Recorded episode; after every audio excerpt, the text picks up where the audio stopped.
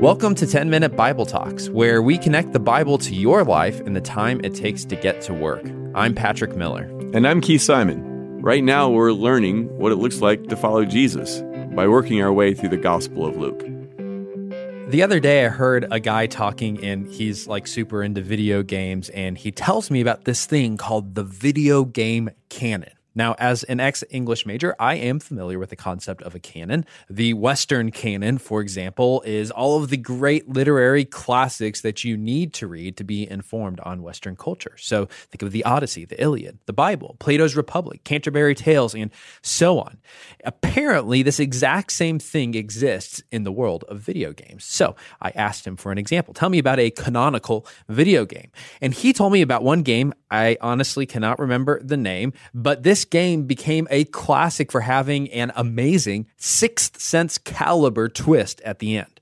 Apparently, it's old, so I don't think I'm going to ruin it. Plus, I don't know the name, so there you go. Here's what happens. At the end of the game, the main character inside of the game realizes that he's not actually in control of his own thoughts, choices, or actions. He learns that all along he's been mind controlled by someone else. And here's the twist it's kind of meta level, okay? You, the video game player, you are the one mind controlling him. You have become a character inside of the game. You, the player, have been the one who's really acting in the story and unfolding it all inside of the video game console. Okay, it, it kind of sounded cool to me. It's kind of a meta level thing. Uh, I guess if you're the player of the game, that kind of makes you into the bad guy who's mind controlling. I don't know. I, I'm out of my league here. But here's the point Many masterworks of literature, film, music, they're considered canonical for precisely the exact same reason their ability to draw an audience into a story, to help them become a part of that story, and, and to even uh, let their audience leave somehow change. Maybe their audience even becomes an actor in that story as it continues to go forward.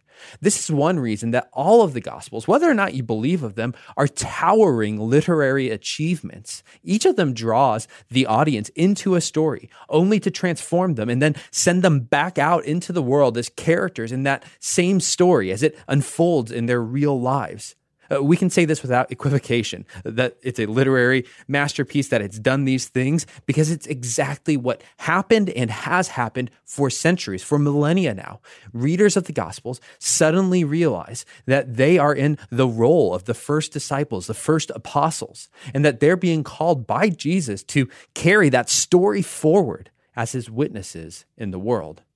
This is our last podcast in our series on the Gospel of Luke, which we've called Learning to Follow Jesus. It's crazy. We started back in January and it's taken us 57 episodes to get through the entire Gospel. Now, personally, I've loved it because I've been challenged to give King Jesus my allegiance to trust in his provision instead of uh, my own personal wealth and my own ability to know things and have the know how to make it through life. I've learned to lay down my life for the sake of other people, to take the path of humility, not self glorification, to value Jesus above everything, above politics, affluence, and appearances. Man, the list could go on uh, if I think about everything that I've learned from the Gospel of Luke. Man, the list could go on, but if Luke were here right now, I suspect that he would want us to have one big takeaway. No matter how much you have or how little you have, Luke wants you to know that Jesus is more. So give Jesus everything. Trust Jesus with everything. Give him your whole life's allegiance and then carry that story forward. Jesus has given you his spirit to go forward as an ambassador and a witness to everything that he's accomplished, the entire story that the Gospel of Luke is telling. He's given you his spirit so that you can go out and share that by dying in your place, the king has announced forgiveness to all people, and that by rising from the dead, he has established God's kingdom on earth as in heaven. He's told this whole story, Luke has, so that we can go and be witnesses to it to people from every tribe, nation, and tongue. That's why I want to close out this entire series with the last 10 verses of Luke. Perfectly great way to end the, the Gospel of Luke. Uh, but in those last 10 verses, Jesus calls us to become characters inside of his story. He calls us to be his witnesses and to join in this great narrative that he began. And at the end, he tells us that he's going to empower us to do it all the way into our day and beyond. So let's pick up in Luke 24, verse 44. Then he, that's Jesus, said to them, that's the disciples, these are my words that I spoke to you while I was still with you, that everything written about me in the law of Moses, so that's the first five books of the Bible, the Torah, it tells the story of creation, Abraham, the Exodus, Mount Sinai, and Israel eventually coming right onto the precipice of entering the promised land. He says, I've told you that everything written about me in the law of Moses, and in the prophets, that's the rest of the Old Testament story, and the Psalms, it's kind of everything else he says, All of those things were about me and they must be fulfilled. Uh, so let's pause.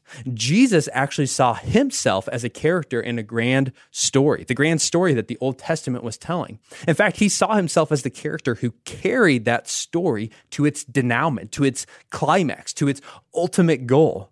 And he wanted his disciples to see themselves, just like him, as a part of that story. Verse 45. Then he opened their minds to understand the scriptures, to see how uh, this is the story that Jesus is the grand climax of, and to see how that story carries forward. Verse 46 And he said to them, Thus it is written, that the Messiah should suffer and on the third day rise from the dead, and that repentance for the forgiveness of sin should be proclaimed in his name to all nations, beginning from Jerusalem.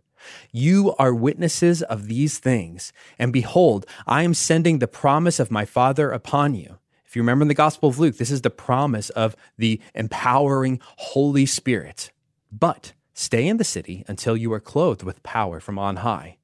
Uh, verse 50 and he led them out as far as Bethany. Bethany was just outside of Jerusalem on the top of uh, the Mount of Olives. So he leads them up to this high place, and lifting up his hands, he blessed them. And while he blessed them, he parted from them and was carried up into heaven. So they're watching as Jesus ascends into heaven and he is enthroned in heaven as king of the universe before their eyes. But here's what I find that's so cool Luke doesn't write the end, as though the story is over and we can just move on to the next thing. That's not what he does at all. Instead, he shows that the story keeps going on. The story of Jesus has really just begun. Verse 52 And they, the disciples, worshiped him and returned to Jerusalem. the story's going on with great joy, and were continually in the temple blessing God. That's the end of the Gospel of Luke. Uh, Jesus says here that his followers are going to be clothed with the power of his spirit. And this ends up happening in Acts 1 uh, at the day of Pentecost when the Spirit comes down on his disciples. But why does the Spirit come? Jesus is clear. It's so that they can be witnesses to the truth that they have heard about him, so that they can be witnesses to the events that they have seen, that he is in fact the king who died to forgive sins, and he is the risen king who now reigns over the entire universe. They are called to be witnesses to everything that Jesus said and did. They're called to be witnesses to people from every tribe, tongue, and nation. So let's just end this whole series with a call a call to tell people about Jesus. I was talking to a great guy the other day, and he told me that he wouldn't personally know Jesus if someone hadn't invited him to church when he was going through a divorce. And this is what he said. He said, Look, I think most people are here. He's talking about at our church, but we could say, I think most people know Jesus because someone invited them to meet him. Someone invited them to come at the right time when they knew that they needed Jesus. And then he got this funny look on his face and he said, Man, I just realized that no one is here because I invited them. I want to change that. Think about your life, whether it was your parents or friends or a coworker or anybody else out there, someone was Jesus' witness to you in your life. And Luke's gospel ends calling all of us to not just be people who have been witnessed to, but to become witnesses out into the world. We should all be saying, man, if there's no one out there who doesn't know Jesus because I invited them to meet him, I want to change that. Maybe you've shared uh, about Jesus before. Maybe you've never done it before. That's that's fine. It doesn't need to be weird. It just looks like looking out for small chances. When someone asks you uh, why you love your spouse the way you do, or your kids the way you do, or your roommate, or your coworkers, be a witness. Say, well, it's not because I'm a good person. It's because Jesus loved me and taught me how to love other people. Or when people are trying to get to know you, don't let the conversation end without mentioning how trusting Jesus as your king shapes your day in and day out decisions, your self evaluation, how you see other people. Or maybe you're talking to someone who's in a tough spot, be a friend. Ask them questions. Don't just give them answers. Because here's what's going to happen. Eventually, they will ask you for your advice. And when they do, tell them the truth. I can't get through the hard things in my life without knowing that Jesus loves me and that Jesus will ultimately provide for me no matter what happens in the immediate term. If I had to do all this on my own or, or trust myself to fix all of these things, it would crush me. But Jesus allowed himself to be crushed and broken in my place. And Jesus rose from the dead so that I could be absolutely sure that new life is not only possible, but totally secure in him. Ask God to put someone in your mind right now, someone that he wants you to be a witness to.